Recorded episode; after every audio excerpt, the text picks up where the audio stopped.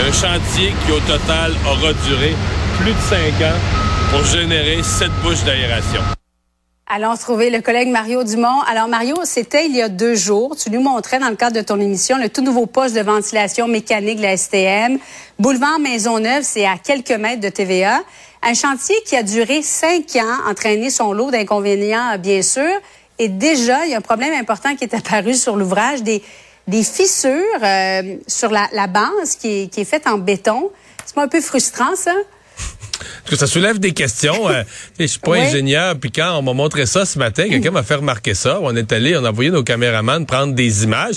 Puis les fissures sont assez importantes. Il y en a plusieurs. Puis il y en a qui sont, bon, il y en a qui sont vraiment verticales, mais il y en a qui sont, euh, tu sais, qui sont de côté, là, qui sont euh, diagonales. Euh, moi, des gens quand ils les ont vus à télé, des gens qui connaissent la construction, qui m'ont écrit, qui m'ont dit non, là, c'est pas normal. Il y a un problème avec ça. Euh, bon, la STM dit, ça semble pas structurel, ça semble pas si grave, mais là, l'ouvrage a quelques jours. En fait, l'ouvrage est le, chantier est libéré depuis quelques jours à peine. Alors ça soulève certainement euh, ça soulève certainement certaines questions. Euh, et bon, je présume qu'on va qu'on va prendre ça au sérieux, qu'on va faire toutes les vérifications voulues.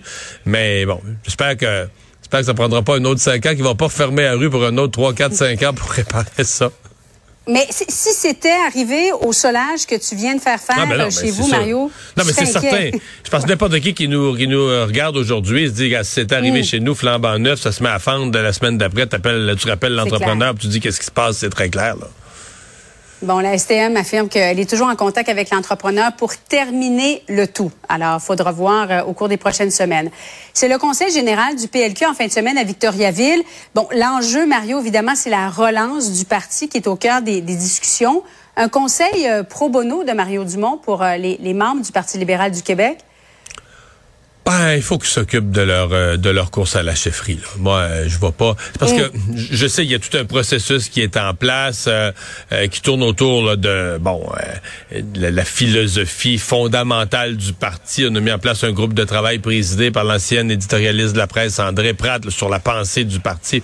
Je, je dis pas que c'est inutile de faire ça. Un parti qui, qui doit se rebâtir doit voir à tous les volets. Mais qu'on le veuille ou non, ça se fait à travers euh, la chefferie. Et là, il y a comme, c'est vraiment bizarre, c'est rare que tu vois ça, un parti qui a pas de chef, mais qui a pas vraiment de course. Il y a une couple de semaines, je recevais celui qu'on voit, là, André Fortin, le député de Pontiac, qui est un des aspirants, là, très intéressé, peut-être un des candidats les plus sérieux à l'heure actuelle à la course à la chefferie. Il me dit, ouais, on... On va commencer ça bientôt. Vous allez avoir des nouvelles de nous bientôt. Mais j'ai posé la question, mais oui, vous, euh, y a-tu des fins de semaine où vous êtes en région, où vous allez vous faire des, des nouveaux alliés, des nouveaux appuis? C'est une course à la chefferie, j'en ai déjà vu. Pas, pas, vrai- pas tout de suite, pas vraiment. Et là, en fin de semaine, c'est comme les si tous les libéraux, ben, c'est ça, mais là, en fin de semaine, on- les libéraux vont tous être réussis en réunis en conseil général. Puis là, on commence à nous dire, ouais, ben, on va pas vraiment parler de ça. Ben, excusez-moi, à un moment donné, euh, à la limite, même si les organisateurs du parti sont pas rendus là, il va falloir que les membres poussent un peu la machine, que les candidats intéressés comme André Fortin et autres s'activent. Je veux dire, un parti politique, c'est une affaire de leadership. Oui, c'est une affaire d'idées, de, programmes, c'est important aussi. Mais c'est aussi une affaire de leadership.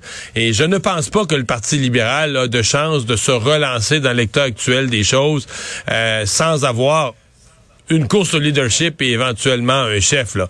Puis on l'a vu dans l'élection partielle, là, dans la, session parlementaire en cours, il y a eu une élection partielle dans Saint-Henri-Sainte-Anne. C'était un comté libéral. En fait, c'était le comté, non seulement libéral, mais le comté de leur chef, Madame Anglade. Et c'est Québec solidaire qui leur a quand même assez facilement ravi le comté. Donc le vide de leadership se fait sentir avec des conséquences. là. Encore une fois, en fin de semaine, il y aura de nombreuses entraves routières à Montréal. Euh, le premier ministre François Legault a dit, moi, je, je veux pas revoir ce qui s'est passé le week-end dernier. Crois-tu qu'il y a des gens euh, nerveux actuellement au sein du NTQ?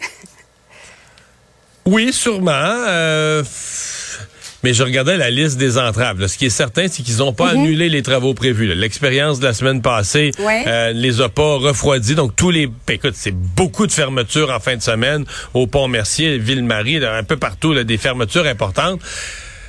Euh, moi, moi, ce que j'ai hâte d'entendre, c'est que c'est plus qu'un problème de communication, parce que toute la semaine, puis la ministre Guilbeault, on a fait beaucoup de problèmes de communication.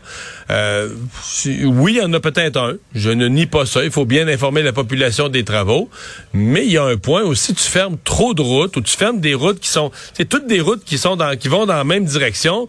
Tu ne laisses plus aux gens des, alternatives là. Donc euh, même si tu même si tu les informes, tu sais moi si tu m'informes de quelque chose d'impossible, tu m'informes que il y aura pas moyen de se rendre à l'aéroport, j'aurai quelqu'un à conduire à l'aéroport en fin de semaine, il y aura pas moyen de se rendre. Bon, même si tu m'en informes, à part d'être fâché, je suis supposé faire quoi? Je m'achète un hélicoptère, euh, je pars la veille puis on couche dans le stationnement. Tu sais, il y a un point où il faut que tu planifies tes travaux pour donner aux gens des alternatives et ça c'est plus qu'une simple question de communication et des fois on a l'impression qu'au ministère des Transports, il n'y a pas ce respect de base de l'automobiliste et de ses obligations, puis il faut qu'il se rende à quelque part. Mais je sais qu'il y a beaucoup de travaux, on a du retard d'entretien, mais il y a aussi beaucoup de moments où on ferme, on met des cônes, on ferme des routes, puis personne ne travaille. donc, euh, il y a probablement toute une culture à changer au niveau de notre façon de faire les travaux routiers, dans le respect de l'automobiliste et de ses obligations et de ses besoins.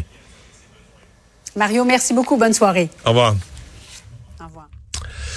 Ben voilà, c'est ce qui conclut notre euh, émission, c'est ce qui conclut notre semaine. On nous annonce dans toutes les régions une fin de semaine magnifique. Je vous souhaite euh, d'en profiter euh, pleinement, profiter du soleil, profiter du beau temps. Il va faire encore beau quand on va se retrouver au début de la semaine prochaine, lundi 15h30. Bye bye.